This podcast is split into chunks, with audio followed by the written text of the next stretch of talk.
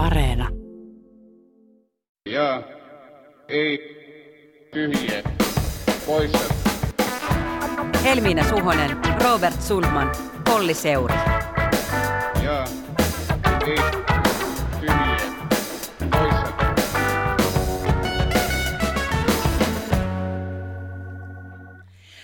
Tervehdys sinne teille arvon kuuntelijat. Se on kuulkaa taas aika palata kesämökeiltä arjen syövereihin ja pyhittää perjantait Jetpille. Täällä studiossa tänään Jetp-tuoteperheestä minä, Helmina Suhonen sekä kollega Robert Sundman. Onpas ilo olla täällä taas. On ilo, on ja aivan bon voyage-tunne, kuten edesmennyt Matti Nykänen sanoisi. Syksy alkaa, keskustan puoluekokous on kohta, Katri Kulmuni on ehdolla keskustan puheenjohtajaksi. Ovatko kaikki politiikan syksyt toistensa kaltaisia? Kaikki, kaikki vuodet vaan alkavat toistaa toisiaan, kun tähän ikään tulee, Robert. Näin se on. Näin nopeasti se hetki koitti. Vieraanamme on tänään politiikan tutkija, tutkijatohtori Johanna Vuorelma Tampereen yliopistosta. Tervetuloa jälleen JET-studioon. Kiitoksia. Hei kuulkaa, mitä asioita te seurasitte tiiviste tämän poikkeuskesän aikana? Öö, tässä on ollut pieni kesätauko meillä Jetpin teossa, niin palataan hieman kesän tunnelmiin. Omien laskujen mukaan ainakin noin puolet suomalaisista kävi tänä kesänä Kolilla, Norjan vuonoilla ja Parikkalan patsaspuistossa. Eli minä kyttäsin Instaa ja vahdin suomalaisten matkustamista ja turvavälejä, että onko niitä pidetty. Lomalla tuli seurattua koronauutisointia, mutta EUn tukipakettikeskustelusta vilkuilin vaan otsikot. Myönnän, olen huono ihminen. Pidin lomaa EUn tukipakettikeskustelusta. Mä itse asiassa seurasin niin kuin julkista tilaa, että millä tavalla tämä korona vaikuttaa julkiseen tilaan ja siihen, että millä tavalla siellä ihmiset Suomessa, miten siellä liikutaan. Ja kyllä se näkyy kyllä se vaikutus jo tässä kesän aikana, vaikka tartunnathan oli kuitenkin, ne oli alhaalla, mutta sitten se, se sellainen tietynlainen niin kuin sosiaalinen ää, jotenkin sanktiointi tai ainakin tietoisuus siitä, että ehkä minua seurataan. Minä seurasin. Kyllä, Minä seurasin. kyllä. Sitä voi tapahtua Instassa toki ja, ja, ja sosiaalisessa mediassa, mutta ihan sitten se, että kun liikkuu tuolla eri puolilla, niin aika monta kertaa kyllä törmäsin niihin tilanteisiin, että, että joko, joko oli ihan, että puututtiin käyttäytymiseen – tai sitten niin, että et, et oli sellainen, vähän sellainen passiivis-aggressiivinen ilmapiiri siinä. Ja... Mä kuulun varmaan niihin myönnettäköön paheellisiin ihmisiin, joilla tämmöinen koronakeskittyminen kyllä kesällä herpaantui. Että mä oon varmaan yksi niistä pahoista ihmistä, joista kirjoittaa, että suomalaiset unohtivat kesällä koronan. Niin mä ehkä vähän, vähän unohdin sen. Toisaalta siis mä oon aina ollut ihminen, joka esimerkiksi kaupungilla, mä, mä en pidä siitä, kun vieraat ihmiset vaikka tulee keskustelemaan jossain tai, tai, tai näin. Mä, mähän niin kuin pidän siitä, että mulla on se oma tila ja sitten mä menen ja otan etäisyyttä ihmisiin, niin sinänsä nämä kaikki sopii mulle, mutta, mutta tämän, ehkä tämän epidemian sinänsä unohdin. seurasin kyllä EU-huippukokousta toisin kuin sitten Helmiina, ja, ja se tietysti. sai kyllä tekemään paljon muistiinpanoja Suomen EU-politiikasta, EU-keskustelusta ja erityisesti EU-journalismista. Ja mä ajattelin, että tämä on ehdottomasti aihe, johon pitää palata Jetpissä myös syksyn mittaan ton hui, tuohon hu, huippariin ja sen ratkaisuihin. Mutta, mutta tämä tuota, on lupaus, kyllä tämä EU-jaksoa pukkaa kyllä. vielä, älkää Mut mä, huolehtia. Mä haluan lisätä vielä sun listaan, että Ahvenanmaa, siellä oli myös suomalaiset mm. tänä kesänä. Seurasitko myös keskustelua EU-keskustelusta? Seurasin ja itsekin osallistuin siihen, Kyllä, koska se on... keskustelu keskustelusta, aina haukun sitä, mutta kuitenkin juuri itse se sitten... on niin ihannata. Niin.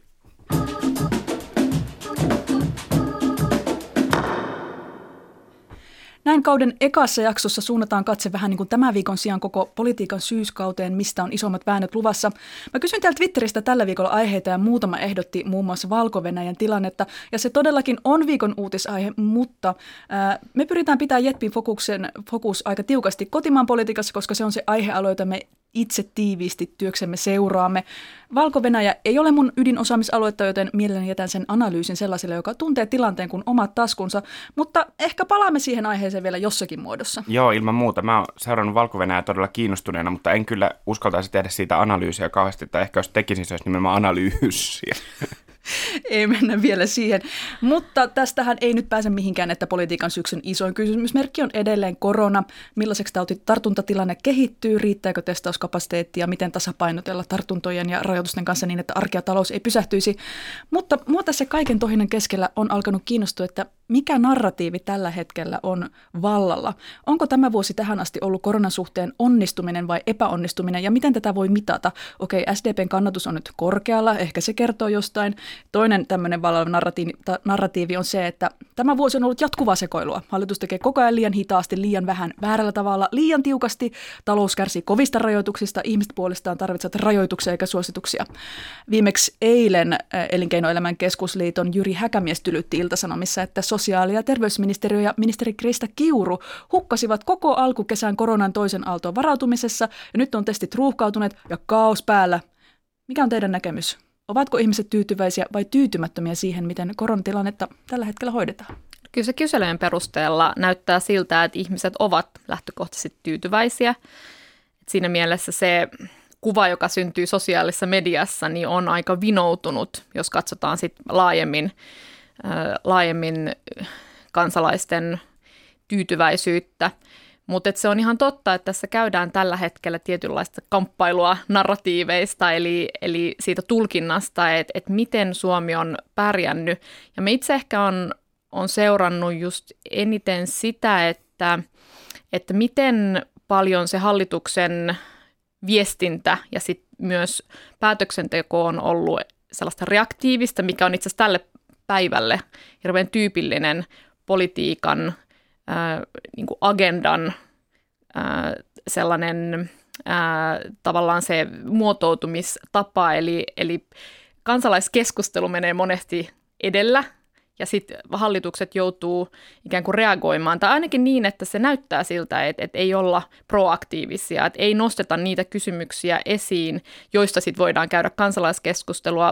Mietin myös tätä onnistumisen ja epäonnistumisen tematiikkaa, että mikä on se mittatikku, millä sitä onnistumista mitataan, onko se jotenkin se, että olisi tämä prosessi pitänyt jotenkin mahdollisimman virheettä suorittaa tähän päivään asti, että yhtäkään virhettä ei olisi sattunut, niin silloin olisi onnistuttu, vai verrataanko sitä kansainväliseen tilanteeseen verrattuna muihin maihin, onko Suomi onnistunut. Esimerkiksi talous ei ole ottanut ihan niin isoa hittiä kuin mitä ennustettiin, ja tartuntatilanne on tällä hetkellä verrattain hyvä. Oikeuskansleri Tuomas Pöysti tänään Lännen kommentoi mm, myöskin hallituksen onnistumista ja ö, epäonnistuminen koskee viestintää ja eduskunnan tiedonsaannissa on ollut epätarkkuuksia, mutta hänen mielestään poikkeusajoista on selvitty kansainvälisesti vertaillen hyvin ja lainsäädäntö ei teknisesti ole ollut riittävän korkeatasosta, koska asetukset on tietenkin tehty kiireessä. Eli tämmöinen, sanoisinko 8 kautta 10 arvio ehkä pöystiltä.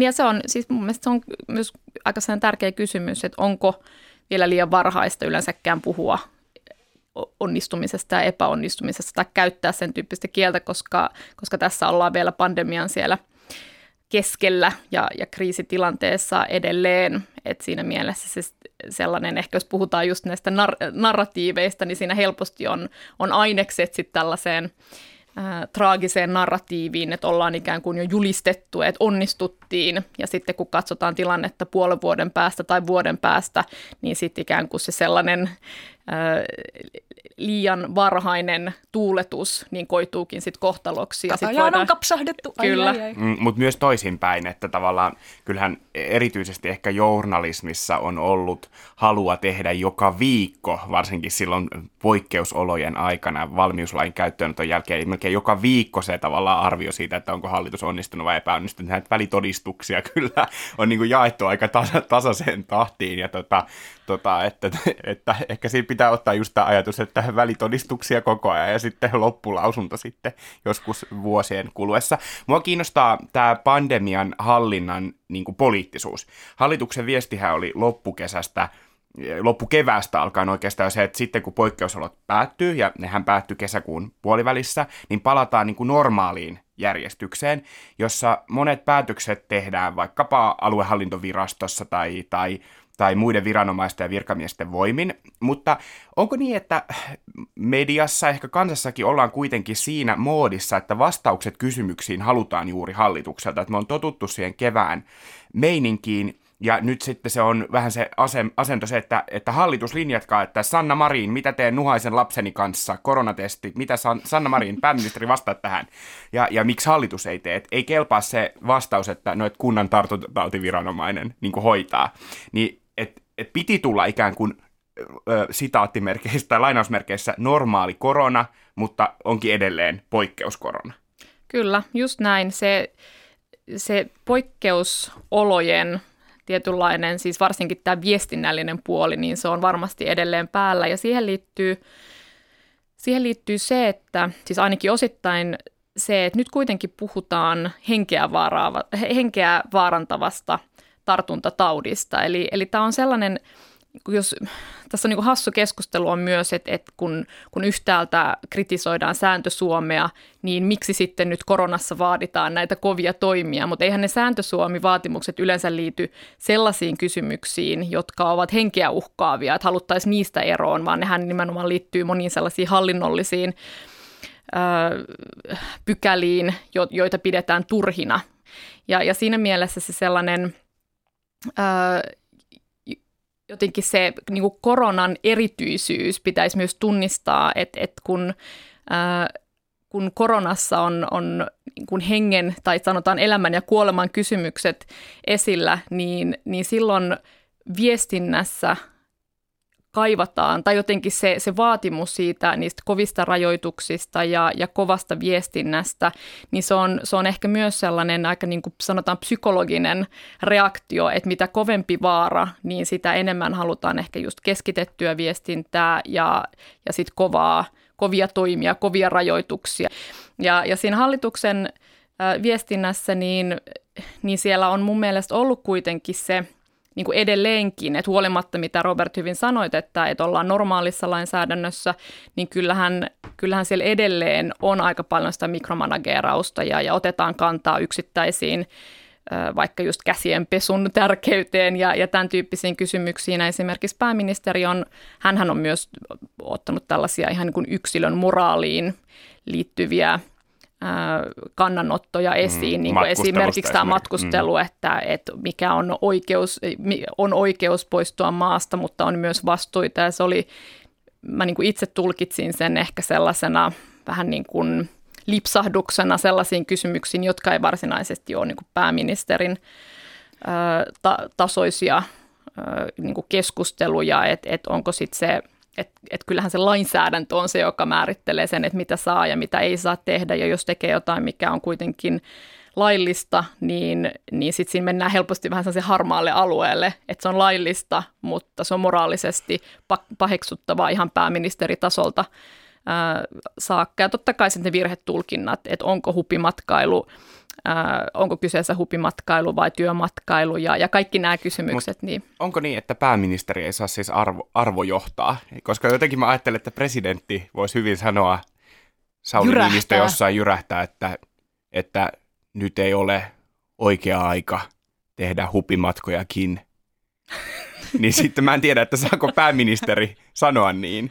Mun mielestä pääministeri saa ehdottomasti arvojohtaa, mutta se ongelma koronan kohdalla on, että kun... Kun hän on kun, myös se poliittinen johtaja, sekö se on No ei, ei välttämättä se, vaan enemmän se, että kun, kun täl, tällainen yksilön toimintaan liittyvä äh, tällainen moraalinen paheksunta, niin se se tuottaa sellaisen, mihin alussa viittasin tähän tällaiseen niin kuin naapurivalvontaan, että helposti aletaan sitten tehdä tulkintoja naapurin toiminnasta peru, omien mielikuvien perusteella, että hän varmaan hupimatkailee tai hän varmaan ihan turhaan tekee, tekee näitä tällaisia älyttömiä jotain reissuja vaikka kauppaan, vaikka tilanne voi hyvin olla se, että ne on välttämättömiä. Mm. Eli sitten siinä tullaan helposti siihen sellaiseen moraalisesti hyvin, hyvin niin kuin sellaiseen epäselvään Ähm, tilanteeseen, jossa sitten yksilön itse asiassa oikeudet voi kaventua, eli oikeudet nimenomaan toimia ikään kuin oman harkinnan mukaan, ja, ja se harkinta voi liittyä just välttämättömyyksiin, mitä pitää tehdä siinä arjessa. Tämä on kyllä mielenkiintoinen kysymys tavallaan siitä, että, että nyt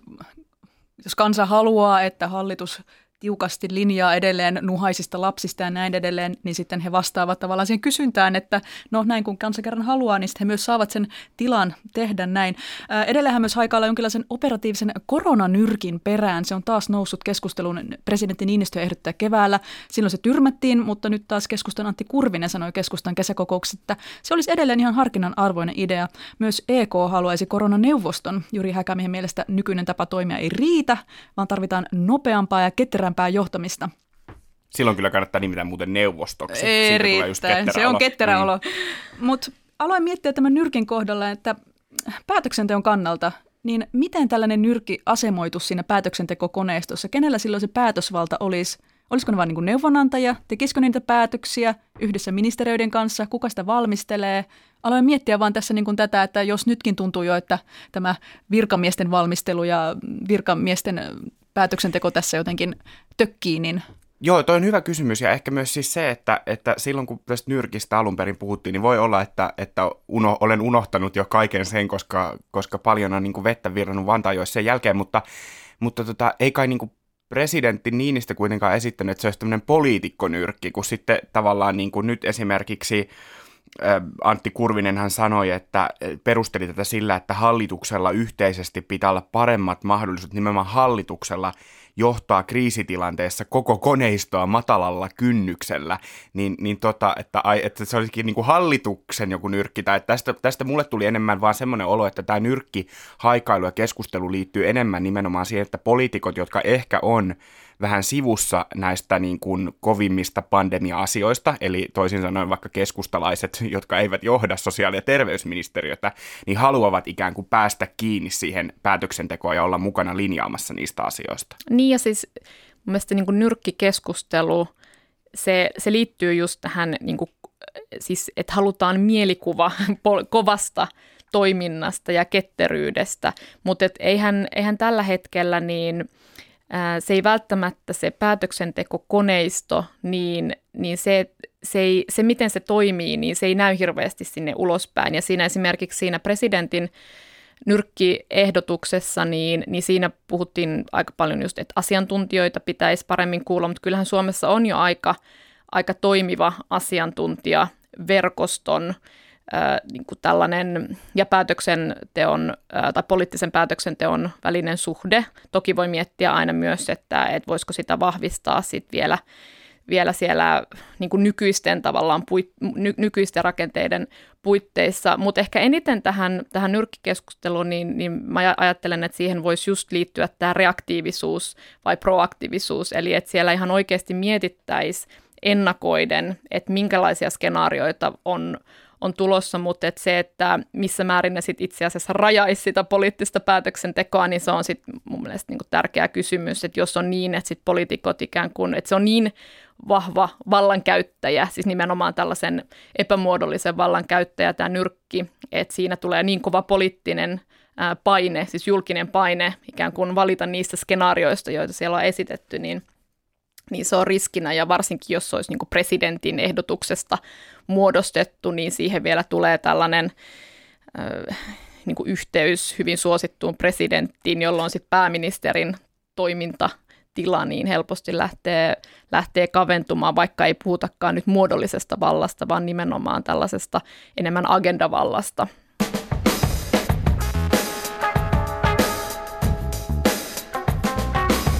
Ja ei. Tyhjiä poissa. Ne ovat täällä jälleen nimittäin työllisyystoimet sekä Antti Rinteen että Sanna Marinin hallitusten talouspolitiikka on rakennettu työllisyyden parantamisen varaan.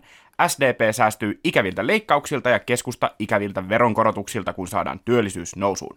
Hallitus on lupailut budjettiriiheen mennessä päätöksiä, jotka nostaisivat työllisyyttä 30 000. Lisäksi kevään kehysriihessä sovittiin, että syyskuun puolivälin budjettiriihessä sovitaan uusi työllisyystavoite koko hallituskaudelle, joka olisi suurempi kuin tuo nykyinen 60 000 tavoite. Valtiovarainministeriön virkamiehet julkaisivat oman esityksensä viikko sitten, ja nyt tärkeä huomio toimista, jotka nostaisivat työllisyyttä julkista taloutta vahvistaen. Ei siis kaikista mahdollisista työllisyyttä parantavista toimista. Tämä reunaehto saattoi jättää monilta hallituspuolueilta tämmöisiä ehkä vähän niin kuin mieluisampia työllisyystoimia listalta pois. Ja oikeastaan mä luulen, että tämä lista taisi olla yllätyspuolueille. Niissä saatettiin odottaa enemmän buffeepöytää, josta voisi vaan poimia erilaisia työllisyystoimia ja, ja sitten ikään kuin tämä lista loisi painet myös työllisyystyöryhmiin. Valtiovarainministeriön virkamiehet julkaisi oman esityksensä viikko sitten, ja nyt tärkeä huomio toimista, jotka nimenomaan nostaisivat työllisyyttä julkista taloutta vahvistaen. Ja tämä reunaehto saattoi jättää listalta pois monia hallituspuolueille ehkä mieluisia työllisyystoimia.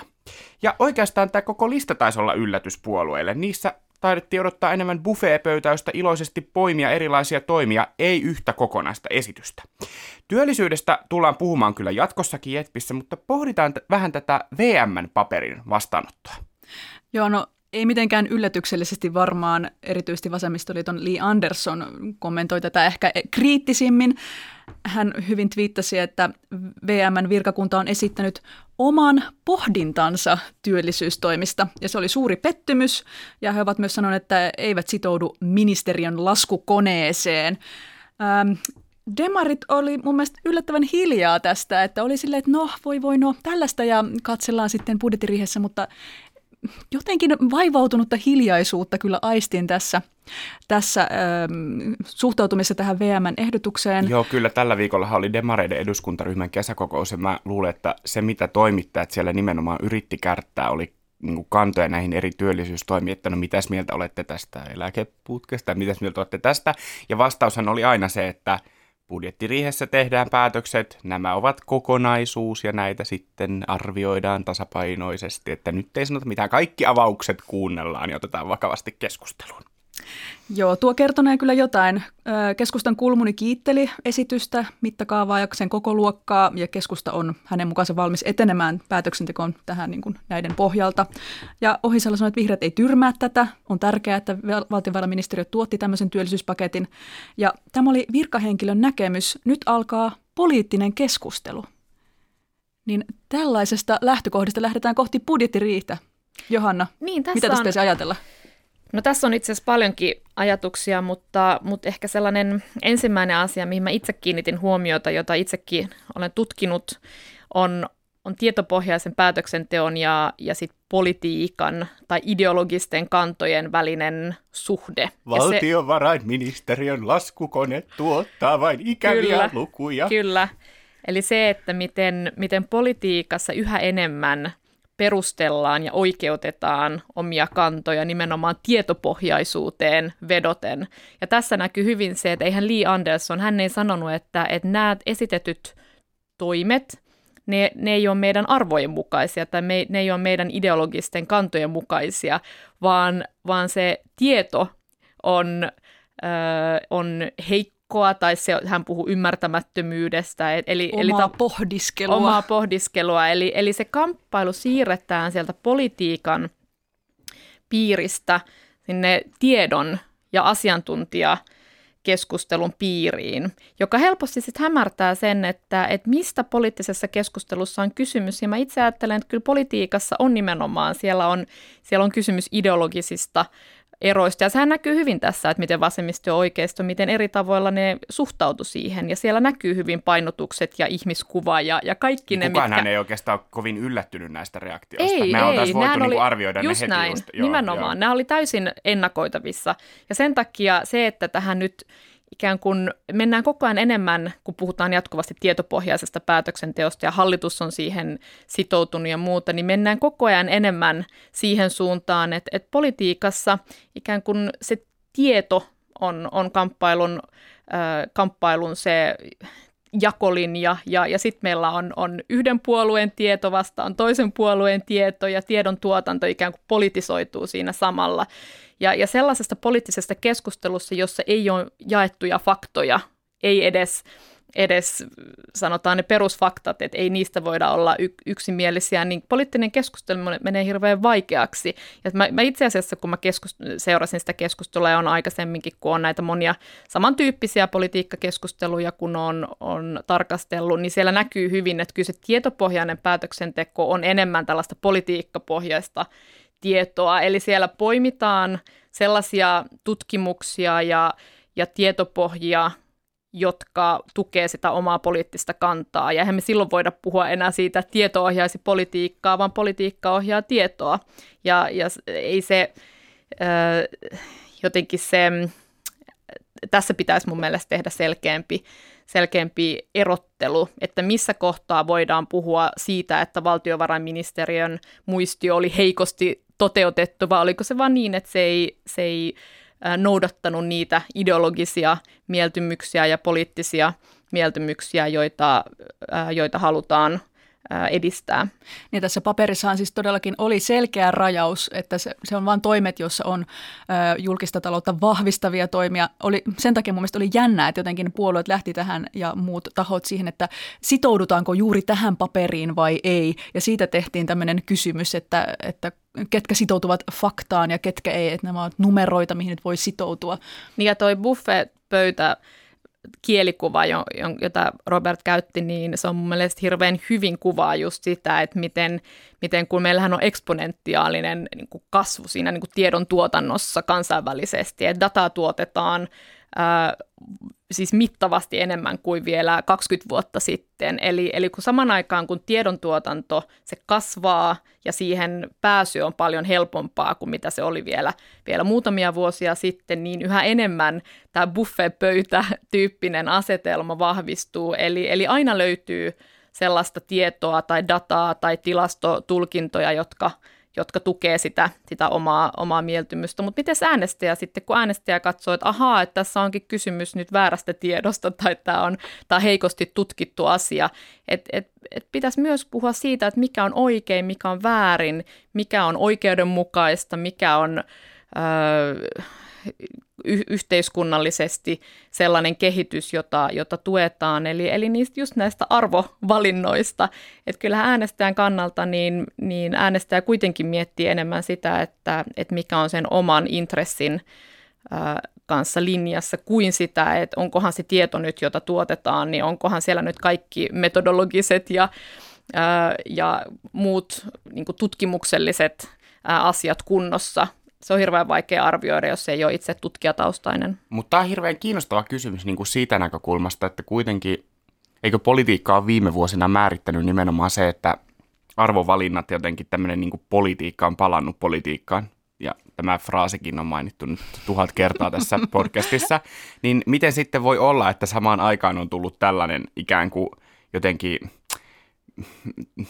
niin kuin, että tavallaan, että, että on mennytty sieltä hallinnoinnista ja teknokratiasta ikään kuin takaisin politiikkaan, mutta tämä, tämähän on nimenomaan tosi teknokraattista jotenkin Kyllä. keskustelua, tämmöinen utopia, että kun laskukone laskee sitten No samaan sitten, aikaan, eli siis sehän niin. on just kiinnostavaa, että nämä tapahtuu samanaikaisesti, nämä kehityskulut, ja se politiikka on palannut politiikkaan fraasi, niin sehän itse asiassa palaa sinne ää, niin kuin Suomessa perussuomalaisten kannatuksen nousuun, että kun perussuomalaiset on lähtenyt sieltä viimeistään 2011 vuoden vaaleista, niin politisoimaan monia niitä, niitä kysymyksiä, joita on pidetty jotenkin politiikan ulkopuolella olevina tai ainakin aika laajasti jaettuina. Ja, ja se on tavallaan vaikuttanut sit siihen, että siihen on reagoitu, mutta sitten samaan aikaan on tämä tietopohjaisen päätöksenteon ideaali, joka taas tulee itse asiassa vähän eri reittiä. Ja, ja se on nyt niin, se on tavallaan iskenyt läpi niin määrä, määrä, määräävällä tavalla, että esimerkiksi perussuomalaisilla on myös hyvin vahvasti monesti nämä tutkimukselliset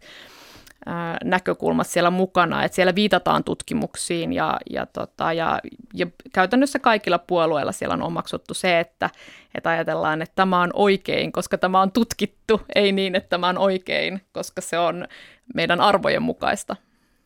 Mm. Miten sitten, jos mietitään syksyn budjettiriihtä, tämä VMn paperi tavallaan paljasti nyt nämä asetelmat, missä tässä ollaan, niin minkälainen vääntö on luvassa?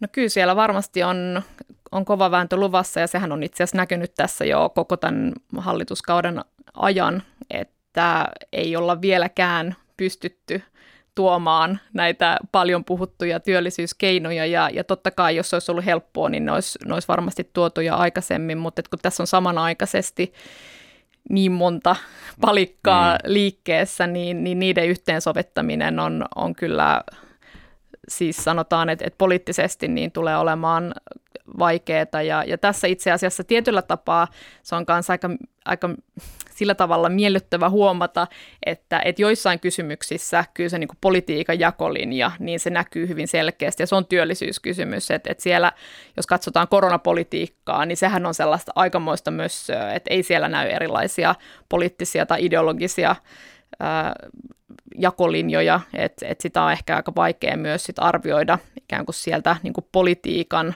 tai poliittisuuden näkökulmasta, mutta tässä kyllä tulee olemaan syksyllä varmasti äh, sanotaan, että, että no medialla myös tietenkin sit miettiminen, että millä tavalla suhtaudutaan tähän tiedon ja, ja politiikan väliseen suhteeseen, että lähdetäänkö tavallaan vaatimaan just tätä, että sitoudutteko vai ettekö sitoudu? Tässä on monta asiaa, mihin, mi, mistä ottaa kiinni, mutta tavallaan mä sanon vielä, niin kuin ensin, että sehän on virkistävää, että on tällaisia kysymyksiä, niin kuin jossa tämä poliittisuus, poliittisuus näkyy niin kuin tällä tavalla – ja sitten toisaalta näihin niin kuin lukuihin ja niiden käyttöön, että tällä viikolla esimerkiksi kokoomus julkaisi oman listansa toimista, jolla he arvioivat, työllisyys paranisi yli sadalla tuhannella. Se on tietysti niin kuin iso luku, mutta toki näistä monista toimista, kun niitä katsoo tarkemmin, että siellä on tällaisia just niin kuin superkotitalousvähennys tai tai isoja eh, niin kuin, vero, vero, verohelpotuksia tai sitten vaikka terapiatakuun toteuttaminen, niin luulen, että moni näistä ei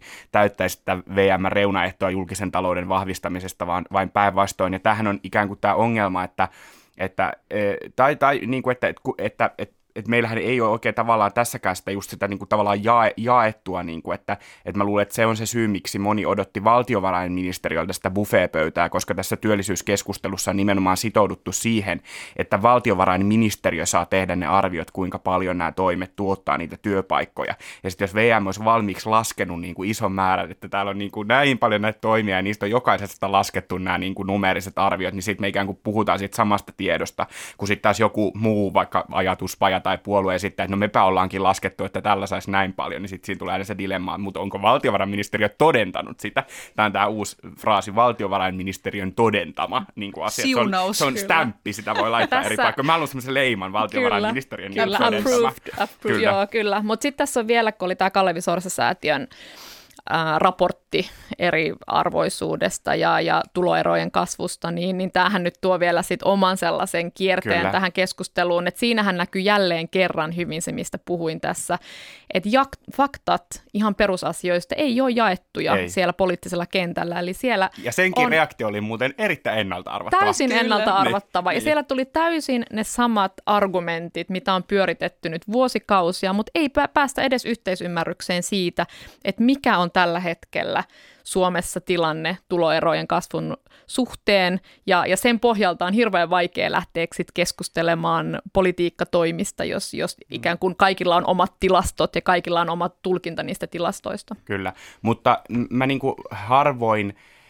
tai mä varon sanomasta, että joku asia on niin kuin kohtalon joku, mutta mä kyllä sanoisin, että tämä budjettiriihi ja tämä työllisyystoimi asia voi olla myös niin kuin kohtalon budjettiriihi, koska kyllä mä oon ollut tulkitsevina, että keskustassa on sellaista ilmaa, että tämä riihi ja nämä työllisyystoimet, niiden syntyminen tai sitten se, että niitä ei tule, niin se myös niin kuin ratkaisee keskustalle sen, onko tämä hallituspohja uskottava. Koska se on tavallaan niin kuin myös uskottavuuskysymys. Niin kuin on puhuttu, että näitä toimia on odotettu, ne on lykkääntynyt. Se on keskustalle ollut hirveän tärkeä niin kuin peruste sille, miten he on edes voinut mennä tähän hallitukseen.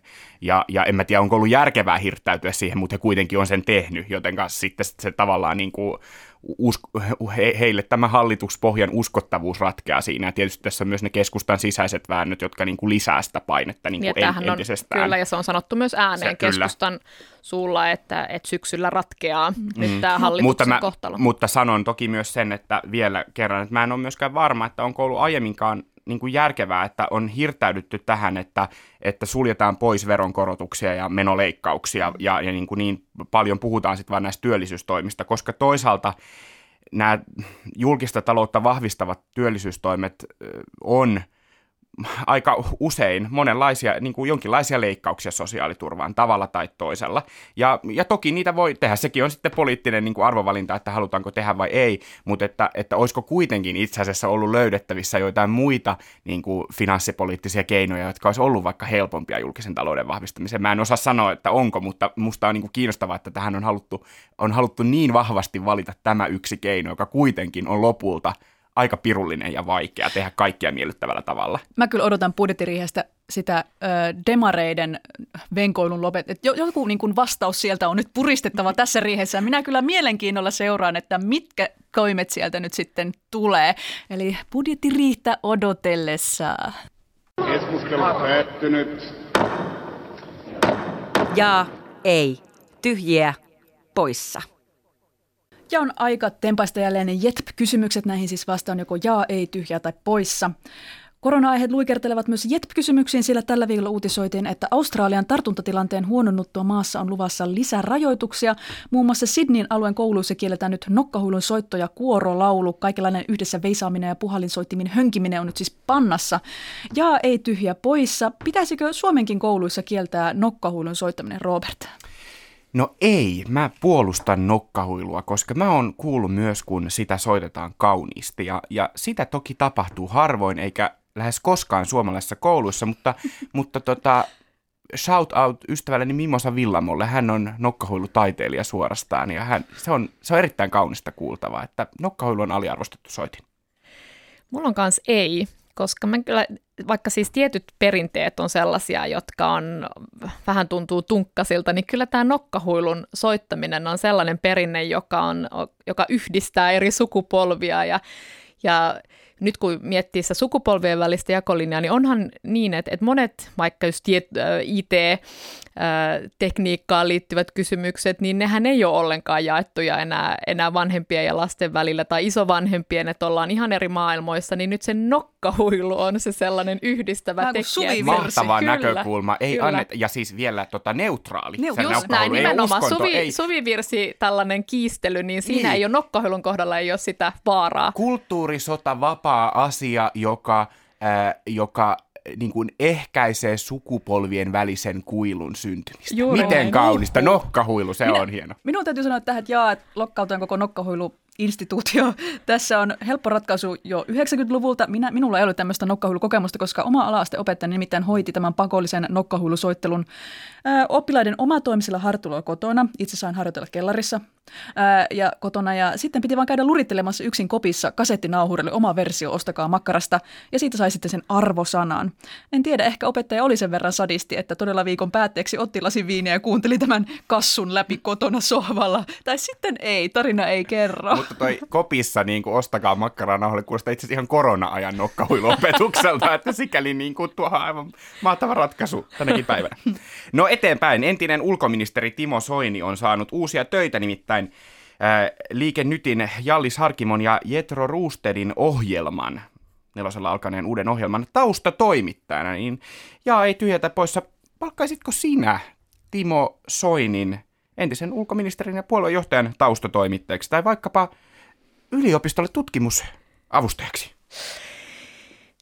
Äh, No tässä on, mä ehkä valitsen sen ei, että et kuitenkin mm.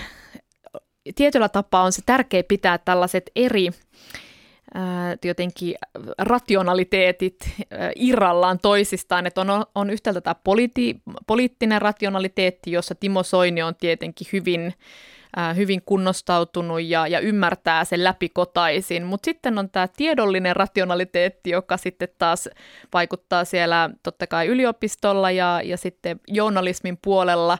Ja, ja sen poliittisen rationaliteetin tuominen sitten sinne, sinne tiedontuotannon puolelle niin on, on kyllä vähän arvelluttavaa, että et vaikka on kunnostautunut yhdellä puolella, niin, niin sitten se helposti sotkee sitten, kun, kun lähdetään. Et, et yllättävää itse asiassa tämä ää, uutinen tästä, että et, et mikä, mikä on ollut sit siellä rekrytoinnin ikään kuin perusteena, niin on tietenkin ihan kiinnostava kysymys. On, onko se se, että on, on yhteys kansaan, että onko se niin, että siellä se haetaan... se. Hei, minä valitsisin näistä kolmesta Jannusta varmaan itse asiassa Jetro Roostedin, sanon siis ei, ei Timo Soinille, koska hänellä on Timo Soinia laajempi kokemus televisiotyöstä, juontamisesta ja tämmöistä ylipäänsä televisioproduktiosta, kun teen päätyökseni televisiota. Hän on muassa ollut onnenpyörän juontaja. Niin kyllä siinä nyt on jo jotain. Niin, tota, no minä, mä oon sitten vähän eri mieltä, että mä voisin sanoa, että jaa, että tietysti niin kuin, tota, en, en, ei, ei tietenkään niin kuin Johanna mainitsi, että pitää, pitää palomuureja ja pitää niin kuin ajatella, että mikä on se järkevä tapa, mutta kyllä mua, mua kiinnostaisi, kun, kun, kun, tota, kun pitää kuitenkin niin kuin tehdä vaikka nasevia kysymyksiä, niin kyllä mua kiinnostaisi, että jos laittaisin Timo Soinin muotoilemaan kysymyksiä poliitikolle taustatoimittajana, niin voisihan se olla ihan kiinnostavaa.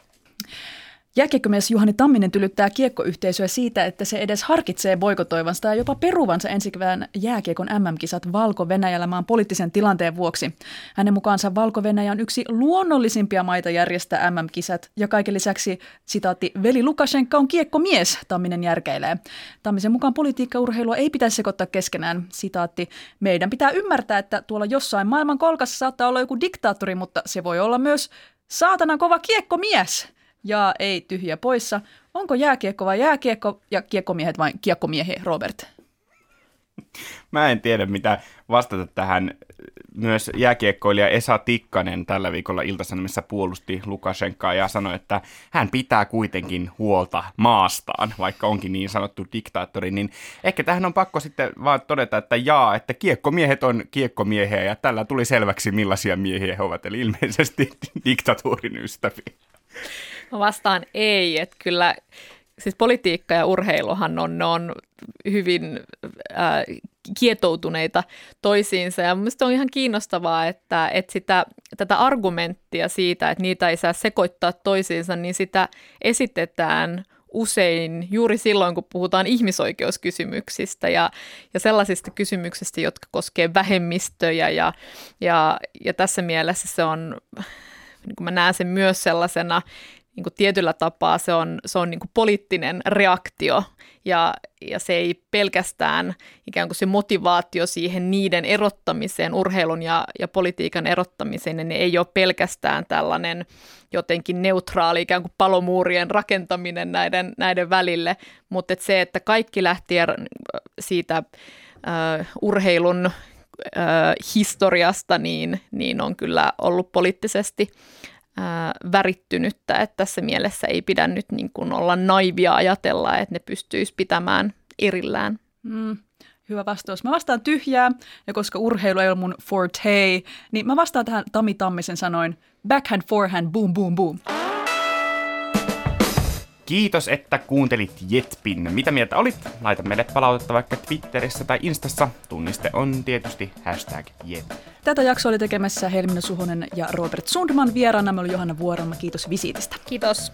Äänitarkkailijana oli Anders Johansson, äänisuunnittelijana Joonatan Kotila. Ensi viikko jälleen. Moi moi!